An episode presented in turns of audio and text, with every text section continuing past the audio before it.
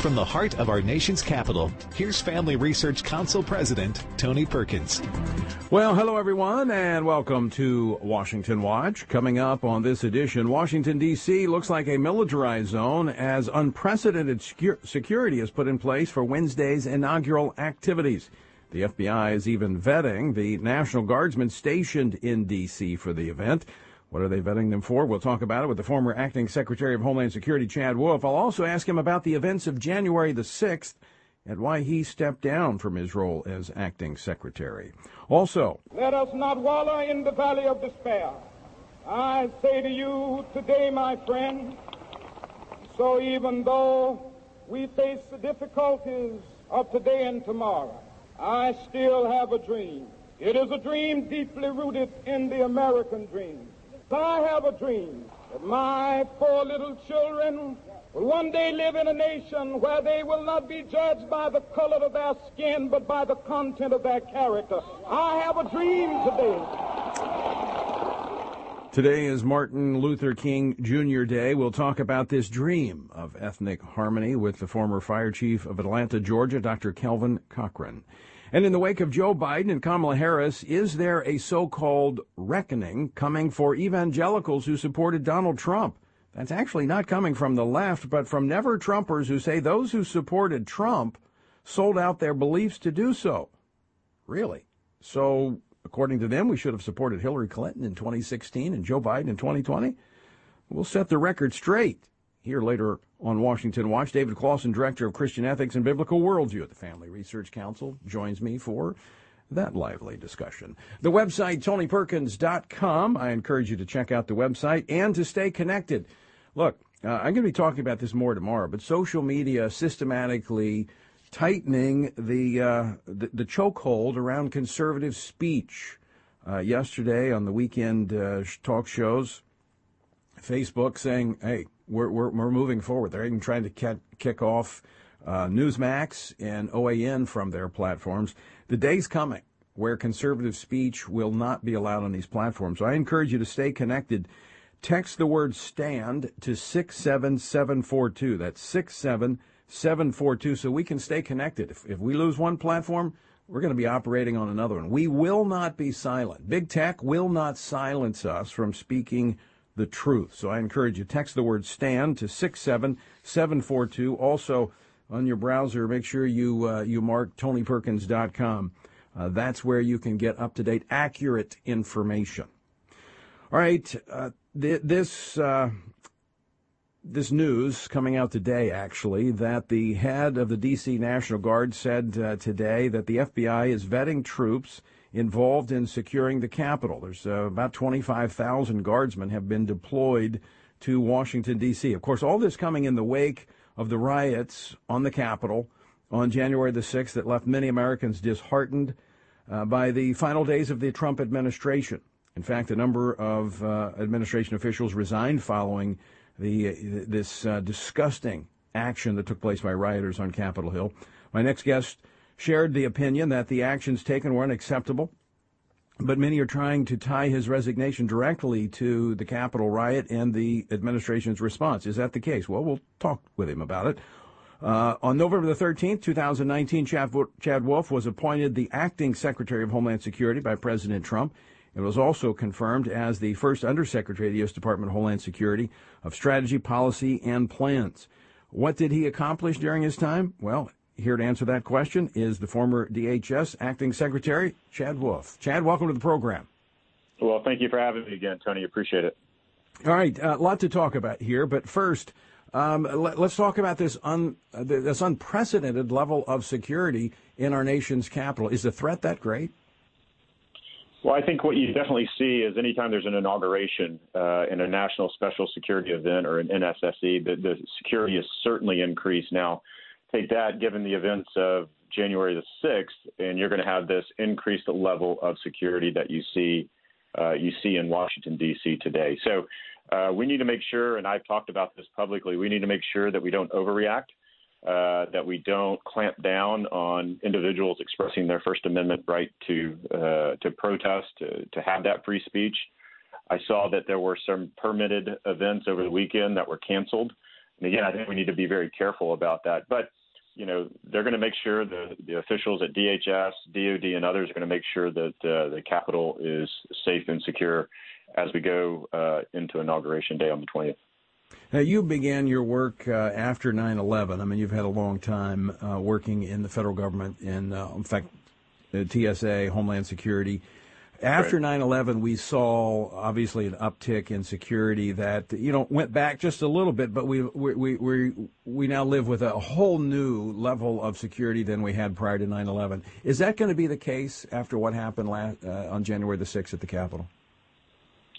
I don't. I don't think so in the long term. I think again we are uh, just a little over a week after the events of the Capitol, and you have an inauguration coming up as well. So I think all, all of that is still very, very fresh in our minds, and so we need to obviously take that aboard. I think one of the things that's probably most disconcerting to me throughout this conversation over the past week, week and a half is we actually saw this type of violence during the summer, and I was on your show, Tony, talking about the violence that we were seeing from the other side uh, in places like Portland and Oakland and Seattle and Atlanta and elsewhere.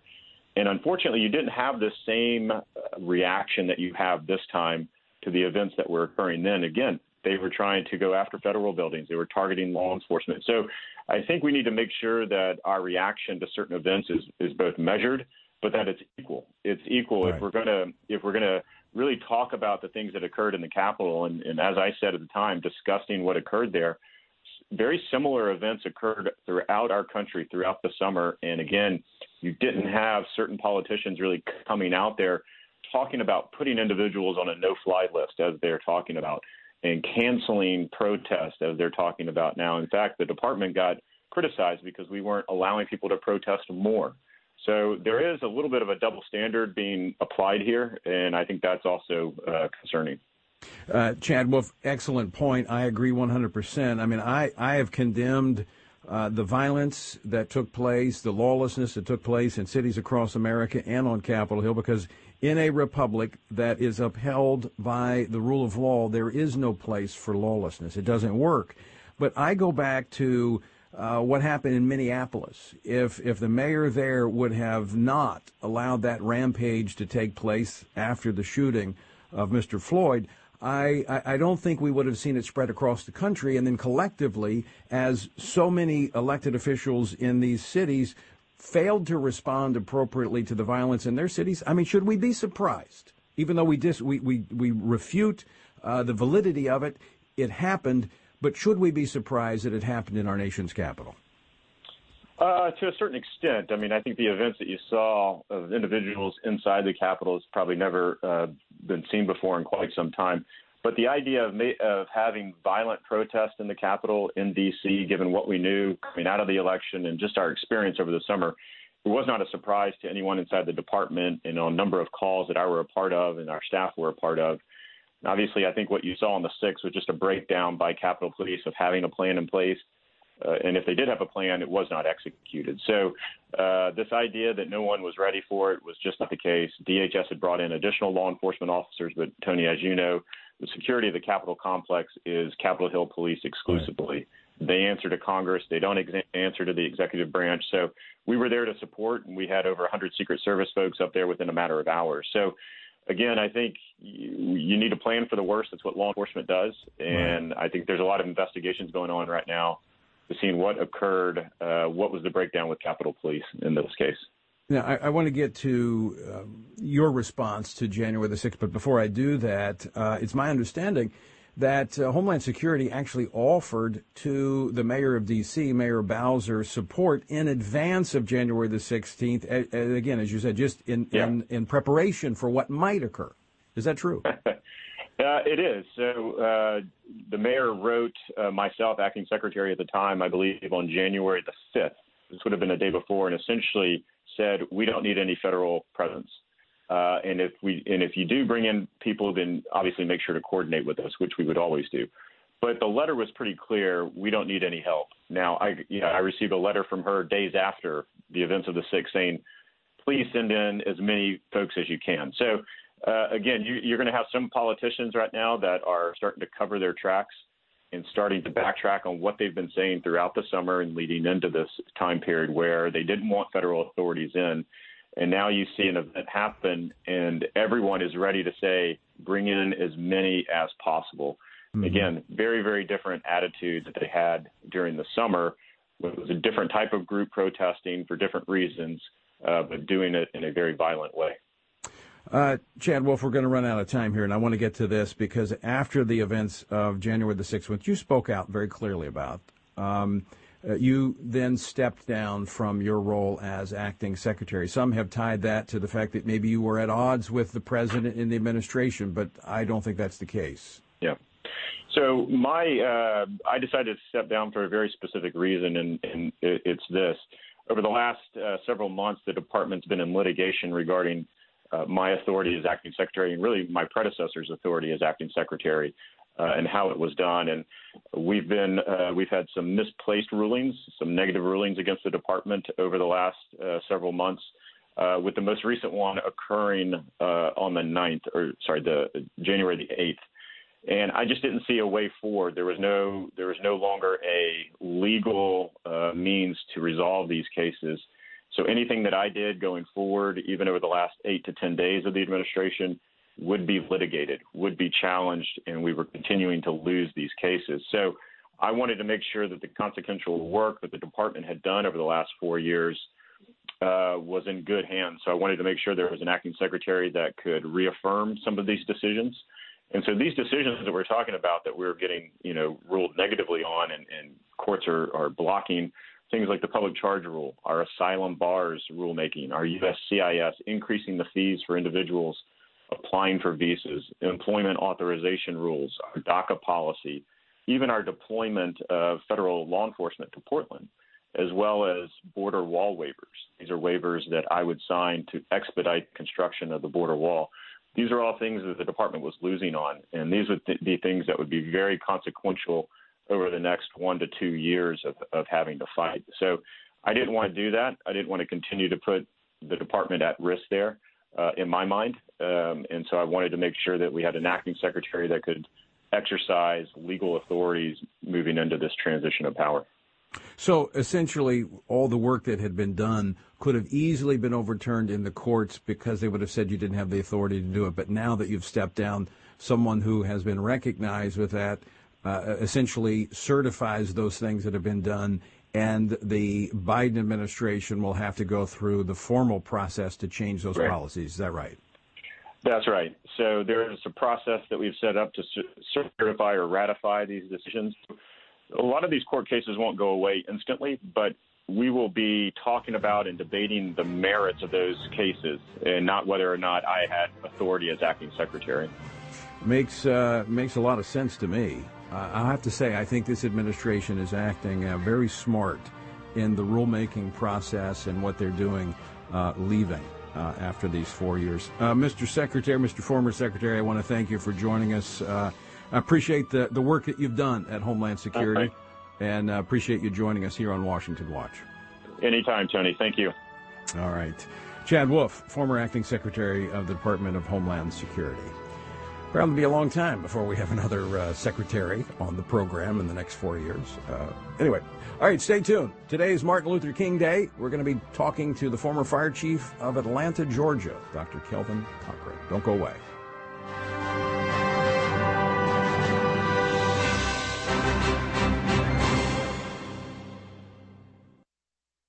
Hey, Matt.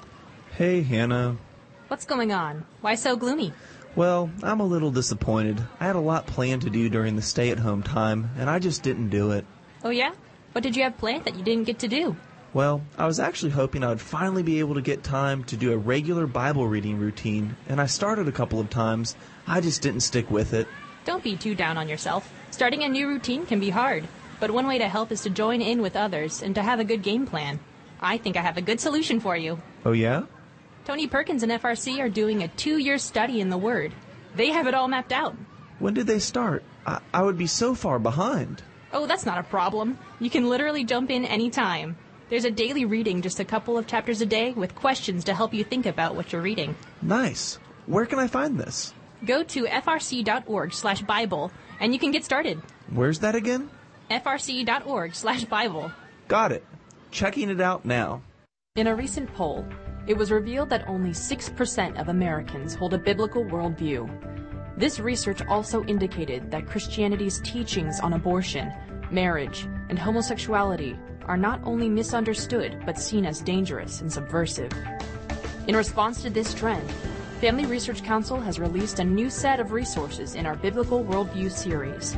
In addition to our full publications, which cover the topics of Christian political engagement, abortion, religious liberty, and human sexuality, FRC now offers helpful summaries of each publication in this series, as well as accompanying prayer guides to help you and your family pray through these important issues. And finally, our popular biblical principles for political engagement is now available in Spanish. All these resources are free and available at frc.org/worldview. Again, that's frc.org/worldview. Masculinity in America has never been under attack the way it is today. We've reached the point where the term itself is considered toxic or offensive to many.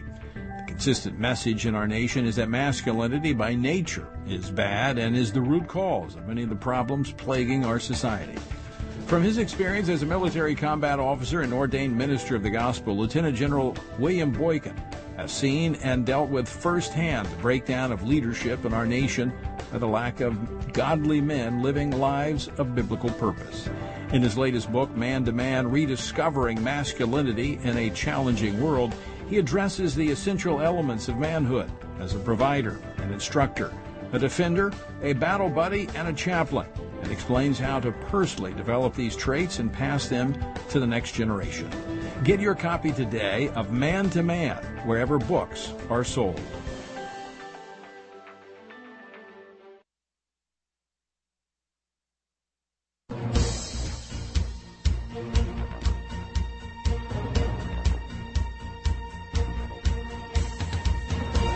Let us not wallow in the valley of despair. I say to you today, my friend, so even though we face the difficulties of today and tomorrow, I still have a dream. It is a dream deeply rooted in the American dream. I have a dream that my four little children will one day live in a nation where they will not be judged by the color of their skin, but by the content of their character. I have a dream today. It has been 51 years since the assassination of Dr. Martin Luther King Jr. at a motel in Memphis, Tennessee. King's untimely death is outshined by his legacy of fighting for civil rights and his iconic speeches that made him one of America's greatest orators. I, I just, uh, his, his, speeches, I, I read them. Uh, he was a powerful communicator. And peaceful civil disobedience saw a revival as a powerful form of protest when Dr. King ran with the ideas of uh, Mahatma Gandhi to advance the civil rights movement here in the United States. And you have to ask the question as we look back 50 years, a half a century has America moved closer to that dream? You know, I would say that we were we were moving. I mean, obviously, you had an, uh, a, a, president of the United States, Barack Obama, who was an African American. We now have, I, I, think, she identifies in part, uh, uh, incoming vice president. Um, we, we've got members of the United States Senate. I would say, in many ways, we have, but then again, in other ways, I would say that we're a more divided nation. Well, joining me now to talk about this is uh, Dr. Kelvin Cochran, Chief Operating Officer at Elizabeth Baptist Church, but he is also the former fire chief at the city of Atlanta. Dr. Cochran, welcome to the program. Uh, hello, Tony. Thank you for inviting me to the program today on this very uh, special day in our country. Well, let's talk a little bit about that. You're originally from Shreveport, Louisiana. You uh, served there in the fire department. You had a I, I, we've we've known each other for the benefit of our, our listeners. You were removed from your post at the um, chief of Atlanta because you wrote a, a men's Bible study on human sexuality. Um, who told you you were naked? Um, and it was, uh, you know, you've gone through this. You've seen what's happening in our culture. But I want to go back to your dream because you, uh, and I want you to share that with our listeners because you had a dream as a as a small boy to be a fireman. And, and in America, you realize that dream. Uh, that's correct, uh, Tony. Uh, I'm one of those American kids that when I was very small, at five years old, I saw a fire across the street from the shotgun house I was living in. And watching those Shreveport firefighters that day, I looked at my mom and brothers and sisters and said, I want to be a fireman when I grow up. That was in 1965. Little did I know that the year prior, 1964, the Civil Rights Act uh, was passed based on the the, the uh, apex of the civil rights movement that would pave the way for my childhood dream to come true to become a Shreveport firefighter in 1981.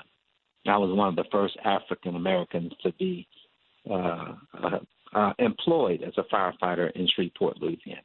And you went on to become chief there at Shreveport, did you not? That's correct. You know, uh, by the grace of God and really the, the far reaching impacts of the civil rights movement in my life personally.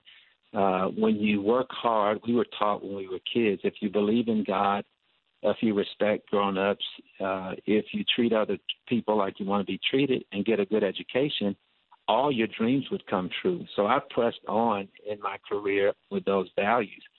And in 1999 became the first African American uh, fire chief of the city of Shreveport, and uh, ultimately became the United States Fire Administrator uh, under the administration of the first African American president of the United States, uh, President Barack Obama. All of that, Tony, I think is evidence of the progress uh, that has been made as a result of the efforts of Dr. King uh, and the civil rights movement. I would agree uh, absolutely would agree. But I also want to ask you this this question, Kelvin. When we look at where we stand today, right now, I, I feel like we're more divided today because of what has happened in the last year.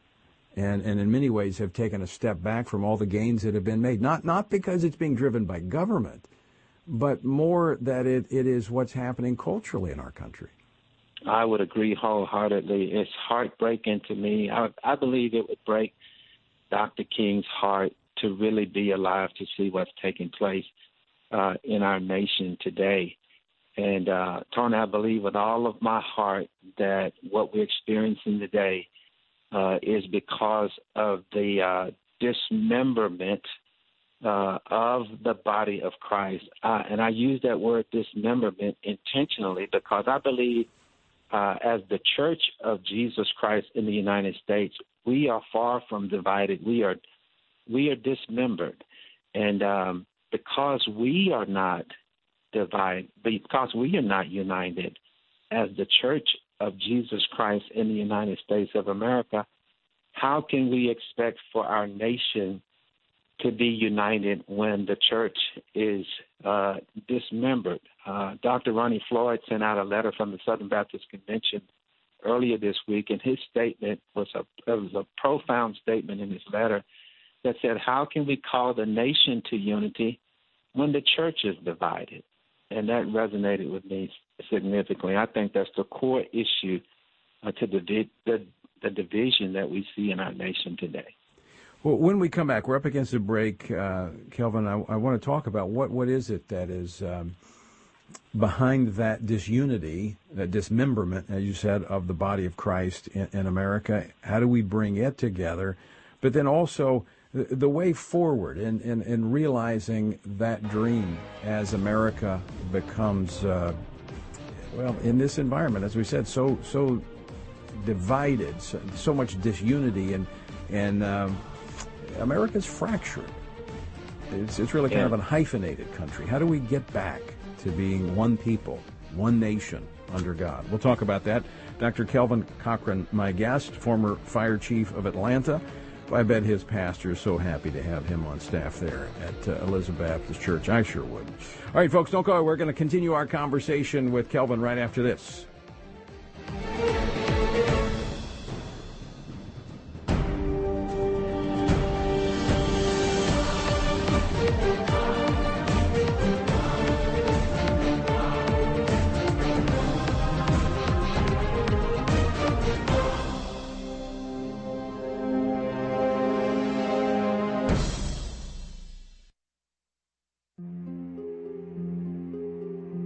History of religious persecution in China is extensive, and many are not aware of the current oppression of religious groups taking place there. China restricts religious practice and oppresses religious minorities on a sweeping scale. This religious persecution targets those of every faith. Christians, Muslims, Tibetan Buddhists, and Falun Gong practitioners are all victims of the Chinese Communist Party's efforts to suppress any set beliefs that might compete with the party's ideology. This campaign against religion has had and continues to have devastating consequences for those who simply wish to live according to their conscience. Family Research Council's recently updated publication addresses China's consistent abuses of human rights and explains why they cannot be treated like any other country. Learn more about this issue by visiting frc.org/china. Oh man. What's wrong? I just missed Washington Watch with Tony Perkins, and our congressman was going to be on the show today. Oh, that's not a big deal. What do you mean? Well, you can always catch the replay of the day's show. How's that? With the Stand Firm app. Yeah? Yep, you can catch that day's program and so much more. You can contact your elected officials on campaigns and policies that are important to you with the Take Action tab. You can listen to Washington Watch with Tony Perkins live and play previous episodes while conveniently going about your day. You can access the Washington Update, informative blogs, tweets, and critical campaigns on the main feed, so you can stay up to date on local and national news. Wow, I definitely use that. How do you find the app? Just visit frc.org slash app and download or search Stand Firm in the App Store. Okay, that's Stand Firm. Yep, Stand Firm. How do you know all this? Because I'm a SageCon. But that's another story. Huh?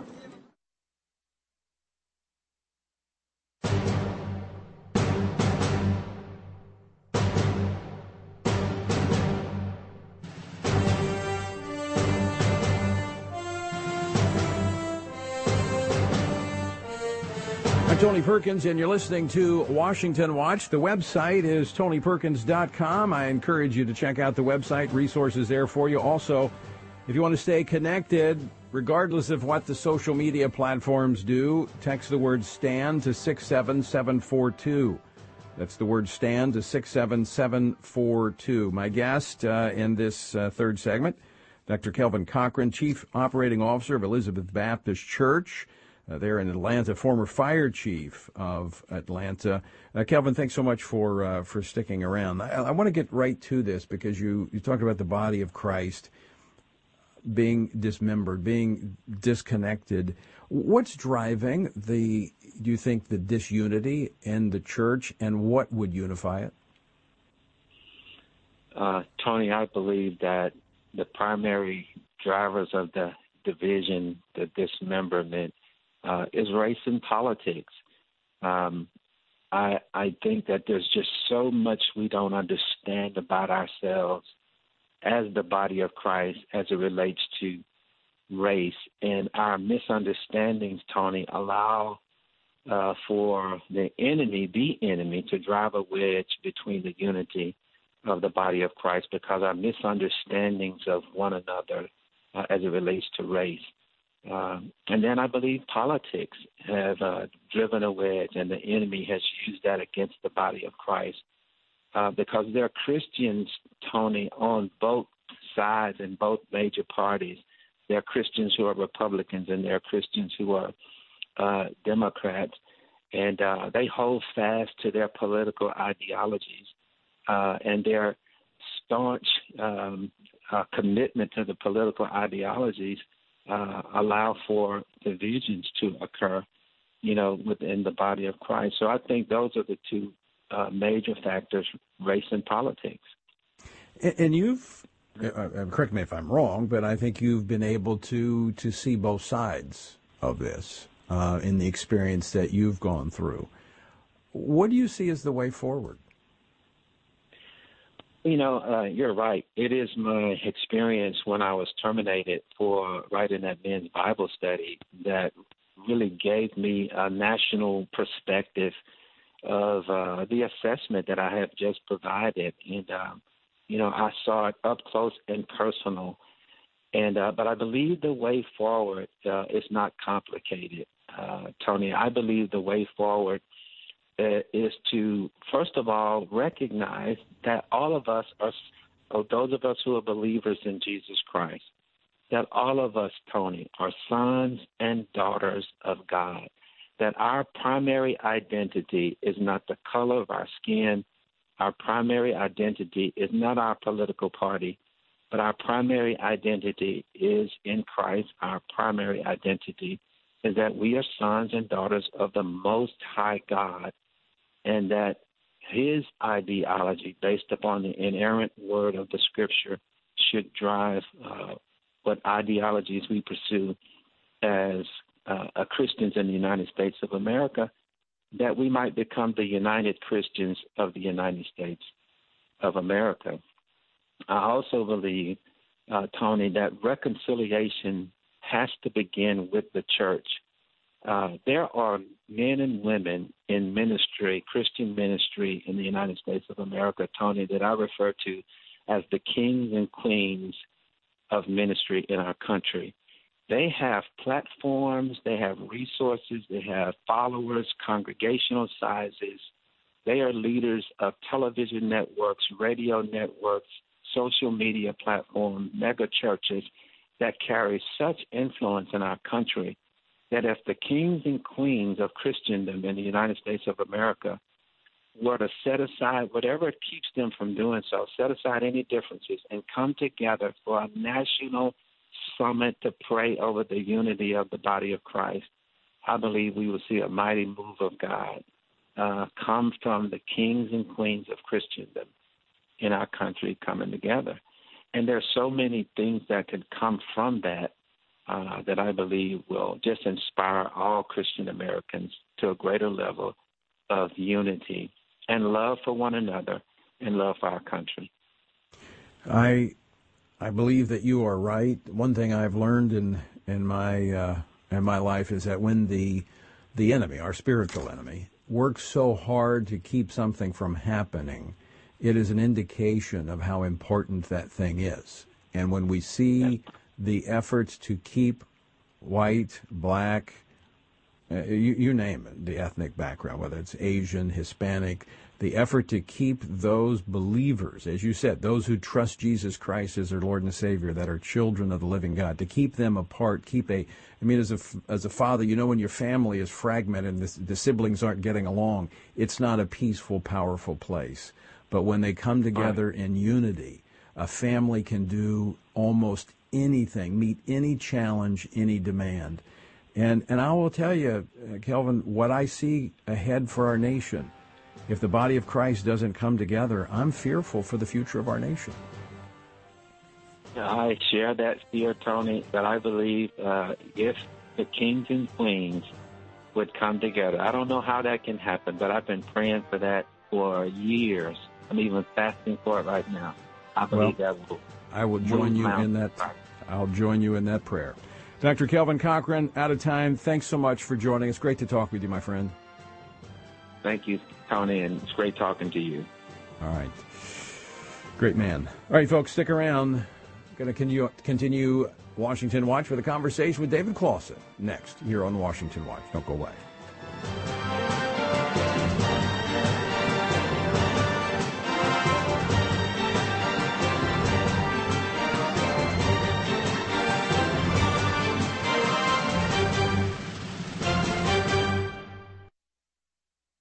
Get a trusted perspective on the news of the day every day. Listen to Washington Watch with Tony Perkins to get honest and in depth commentary on what's going on in our nation's capital and around the world. Join Family Research Council President Tony Perkins live every weekday on over 800 radio stations across the country. Or listen to the show when it works for you by visiting TonyPerkins.com. On the show, you'll hear from guests like Ben Carson, Senator Josh Hawley, Representative Vicky Hartzler, Mollie Hemingway, Pastor Jack Hibbs, Dana Loesch, Cissie Graham Lynch, Pastor John MacArthur, Eric Metaxas, Albert Mohler, and more. Tony is joined by leading political figures, pastors, and policy and culture experts who will inspire you to be engaged and informed on the important issues facing America. For a Christian perspective on the news of the day, tune in to Washington Watch with Tony Perkins at TonyPerkins.com. Ever since the Supreme Court handed down its infamous Roe v. Wade decision in 1973 that legalized abortion nationwide, a national debate has raged over whether the government should fund abortion. In 1976, Congress banned taxpayer funding of abortion and Medicaid by passing the Hyde Amendment. Several states have followed suit, passing their own restrictions on abortion funding.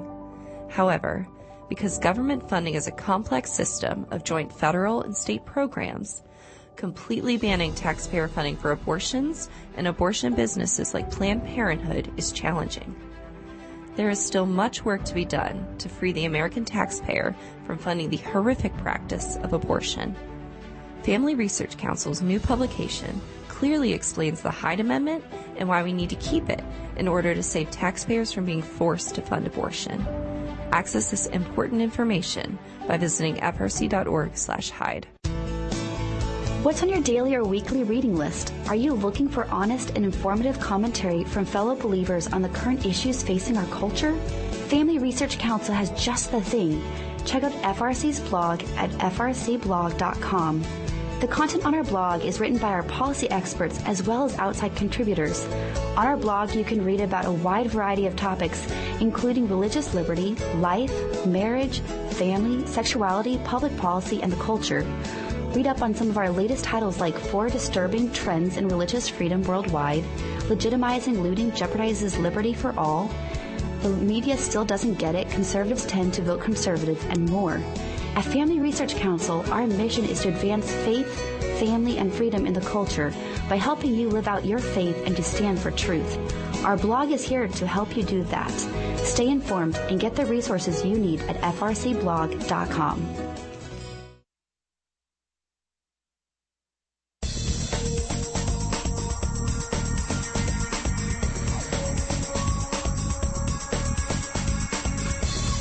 Welcome back to Washington Watch. I'm Tony Perkins, your host.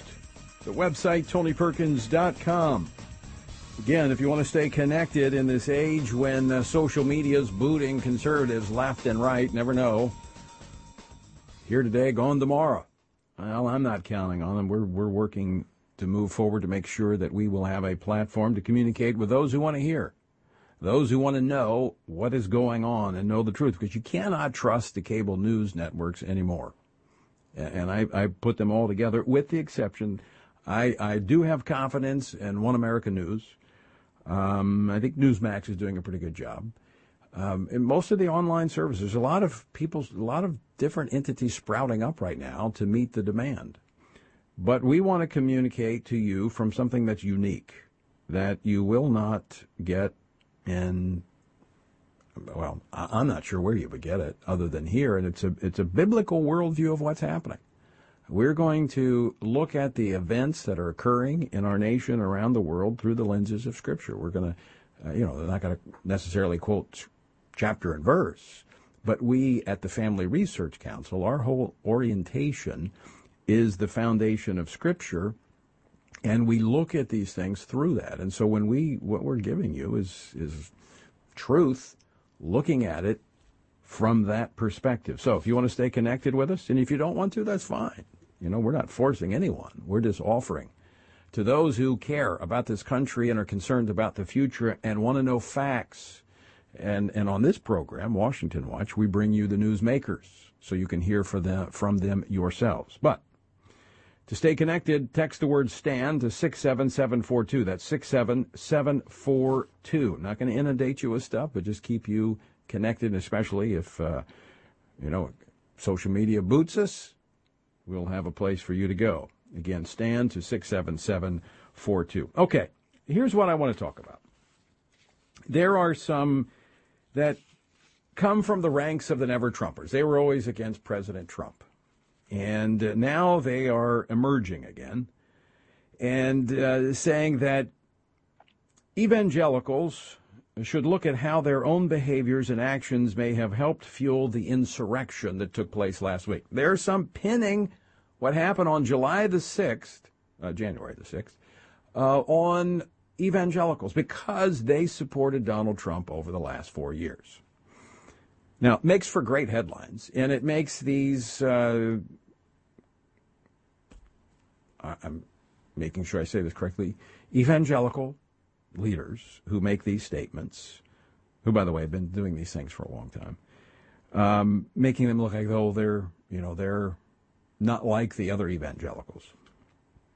Well, first off, uh, I've not seen um, any, and, and, I'm not saying it's not happening. I, I don't know. I don't have full knowledge.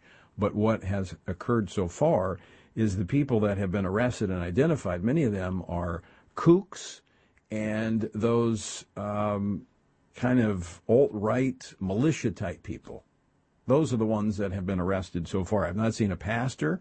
I've not seen any deacons, uh, Sunday school teachers, or evangelical leaders that were arrested. In fact, most of them have denounced what took place, just as I have multiple times, because maintaining law and order is not done through lawlessness. Establishing and and and building a bulwark around the rule of law, which makes America work, is not done through lawlessness. So anyway, I, I wanted I, I I've talked about this many times, and I'm trying to be. Uh, I'm trying to maintain a, my composure on this because I'm quite frankly I'm tired of these um, evangelical voices that live in ivory towers that think we have these perfect choices to be made, and all they do is criticize those who are literally on the front lines of trying to preserve our country and our culture and making choices between two options, neither of which we desire. Okay? And so for them to sit back and say that, well, you know, look, they're, those evangelicals, they should be questioning themselves and having a, a reckoning with themselves because they supported Donald Trump. And look what has happened. Well, let me tell you what's happened. A lot of good stuff has happened over the last four years. Now, I would say the last four weeks has not been good. And I wish there could be, uh, you know, if that could be played back, um, and undone, I think all of America would be happy. I certainly would be. But to say that the last four weeks and, and some of the president's uh, you know tweets and his character uh, prior to coming into office should have kept evangelicals from supporting him, it's just it's it's hogwash. I mean that's that's all I can describe it. Well, here to talk more about this, David Closson, Director of Christian Ethics and Biblical Worldview here at the Family Research Council. David, welcome back to the program. Thanks for having me back, Tony. Great to be with you. All right, David, should Christians who voted for Donald Trump regret their vote? No, I, I don't think so at all, Tony. And um, let me preface that by just saying, you know, what, what took place, like you just said in your opening, uh, at the Capitol on January 6th. You know, that, that's a major moment in American history, a, a tragic moment in American history. Um, but I'll say, you know, it, it requires the very best of Christian thinking uh, and of Christian reflection. Uh, we need to be honest as we reflect on what, what happened. Um, but I think it is it, it's tragic to, what happened at the Capitol, where I'm a few blocks away right right now from where those events took place. I, I think it's also tragic that that has triggered this reaction from several evangelical leaders who, frankly, never supported the president and had been critical of his administration for the last four years. And you know, personally, I don't think the president's rhetoric since November has been super helpful. I think it has distracted from an otherwise consequential term. Uh, but, but to read these articles that have come out in the last couple of days saying that there's a reckoning coming because we've sold out our beliefs, that's not true. And I just want to say, Tony, that, you know, evangelical support for Trump has always been qualified. It was always conditional. There's only one person that deserves unqualified and unconditional support from Christians, and that's Jesus Christ. And so I don't I, this revisionist history going back and saying we should never have supported the president for, uh, frankly, what's been uh, a consequential term over the last four years. I think that that is that's unfortunate and it's opportunistic for those to uh, kind of try to rewrite history and uh, say that what happened uh, two weeks ago uh, characterizes the entire Trump term. Uh, one article that came from the NPR And it's just questionable to me why an evangelical leader would lay all this out to NPR, one of the more liberal news outlets in America, but basically saying that a big part of this evangelical reckoning is a lot of people sold out their beliefs. Going on to say, what happened? Why were so many people drawn to somebody who was obviously so not connected to what evangelicals believe by his life or his practices or more? You know, and, and again, this sets up this false choice. And I, I don't know how many times we have to say it, but I guess you got to repeat it because they keep repeating the same illogical statement we only had a choice, and, and I've said this before. I was not an early Trump supporter. I was with Ted Cruz. I campaigned around the country for Ted. But when it came down to a choice between Donald Trump and Hillary Clinton, well, guess what? I, I began having conversations with Donald Trump, and I supported him based upon a set of preconditions, of which he met and which we saw throughout the course of his administration. So to tell me we would be better off today had Hillary Clinton been president the last four years, I want to know what those evangelical leaders are smoking, quite frankly. Well, I think I think the word you used, Tony, uh, the word hogwash earlier describes some of that thinking. Let, let's be honest; it's not very, uh, it's it's not honest reflection. Without you know, and we, you and I on this show talked multiple times about the accomplishments we've seen the last four years, including over 200 federal judges, including three conservative Supreme Court justices, uh, religious liberty protection, uh, protecting prayer in public schools, rescinding uh, President Obama's guidance that required public schools to allow transgender students to use the bathrooms and showers of their choice, protecting free speech, First Amendment rights on college campuses. The list goes on and on and on. And again, none of those things would have been possible uh, under a Hillary Clinton first term. And so I think, and I've written about this uh, quite a bit actually the last couple of years, is you know we in this country we have a two-party system, and as, as Christians we need to engage in that two-party system, treat, uh, speak truth to power in that two-party system. But like I said earlier, you know, Christians should never give their unqualified support and allegiance to anyone other than Jesus. And I don't think we've done that. I think the the support that we've given uh, to politicians over the last couple of years has been based on the issues, and it's been conditional. And yeah. I, I just don't think it's fair to to rewrite and say that we've done something that we have not. Right. And and I want to address something else on this because I know some have said, well, you know, you didn't call out the president when he said this or when he did this. And, I've had a policy for, um, well, since I've been at FRC almost 18 years. And I, before that, I had the same policy when I was in office with those that were in higher office that if if I had an issue and a disagreement with you, if you would return my call and have a conversation with me and allow me to uh, express my concerns, I wasn't going to do it publicly. Um, and that's how I've operated with most of the Republicans in Congress. Probably the only exception would be Rand Paul, who doesn't really want to have conversations. But other than that, um, you know, it doesn't keep me from talking about our policy disagreements, but we have the ability to communicate. And the president, his administration has been that way. Even in these last four weeks, uh, I've had the ability to communicate uh, multiple times going in, trying to provide input now, I don't think it was it wasn't taken, uh, but seeing that this thing was not going in the right direction, um, you know, communicating what we felt needed to happen, that we needed to to call out to God, that the president needed to humble himself. Um, you know, that message was taken. And so we didn't have to criticize publicly because we took the information and the conversation privately. Um, that's the way our system, as you pointed out, works, David. And what I think these individuals whether it is their intention, the effect of this is to drive Christians from the process to somehow think, well, if we just stay on the sidelines, we won't get our hands dirty, and therefore we're more righteous because we didn't get involved in politics because we had to make the choices uh, between uh, two inferior options. And quite frankly, we don't live in a perfect world, and we're never going to have a perfect choice on this earth. No, we're not. Unless Jesus is on the ballot, we're always choosing between the lesser of two evils. And and frankly, Tony, whether it's explicitly stated or kind of uh, assumed, I think that is kind of the logic behind some of the, the, the critics we've heard is that well, I just don't want to get my hands dirty. Politics is defiled.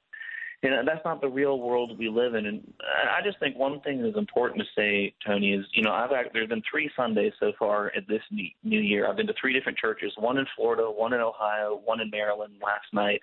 And it's interesting when you talk to the people in the in the pews. You know, they're thinking about these things uh, with nuance. They're thinking about these rationally. And unfortunately, some of these op eds we've seen from these so called leaders, they're just painting with a really broad brush uh, throwing other Christians under the bus for for thinking differently than they do. And uh, I don't think that's actually representative of what's taking place in churches around the country. I think Christians around the country are thinking uh, with more nuance. And, you know, none of us are baptizing every policy or every proposal of a political party or leader.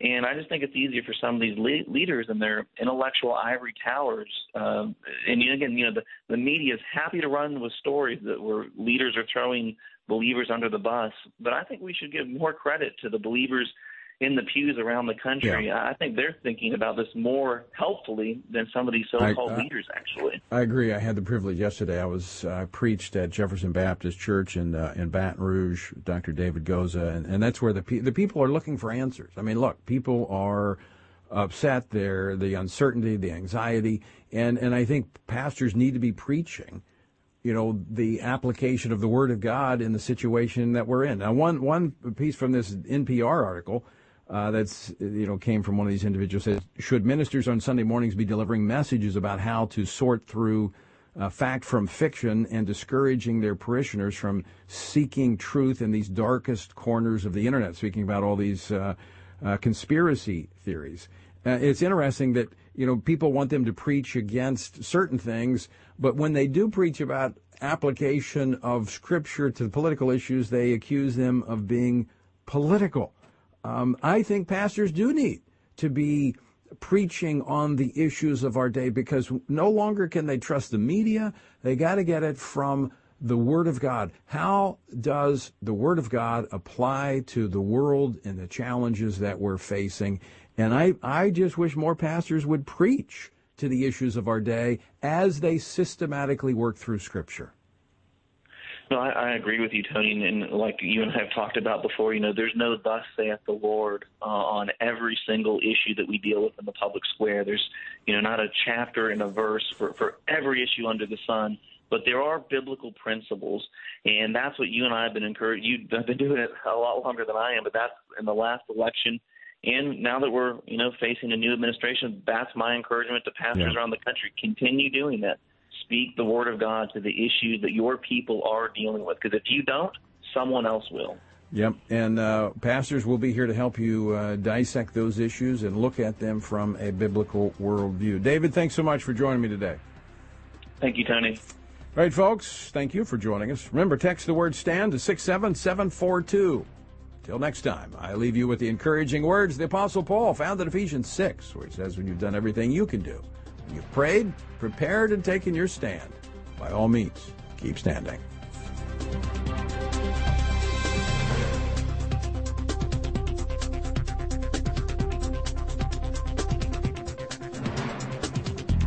Washington Watch with Tony Perkins is brought to you by Family Research Council and is entirely listener supported. Portions of the show discussing candidates are brought to you by Family Research Council Action for more information on anything you've heard today, or to find out how you can partner with us in our ongoing efforts to promote faith, family, and freedom, visit TonyPerkins.com. Also, to leave a comment about Washington Watch, call our watch line at 1 866 372 7234.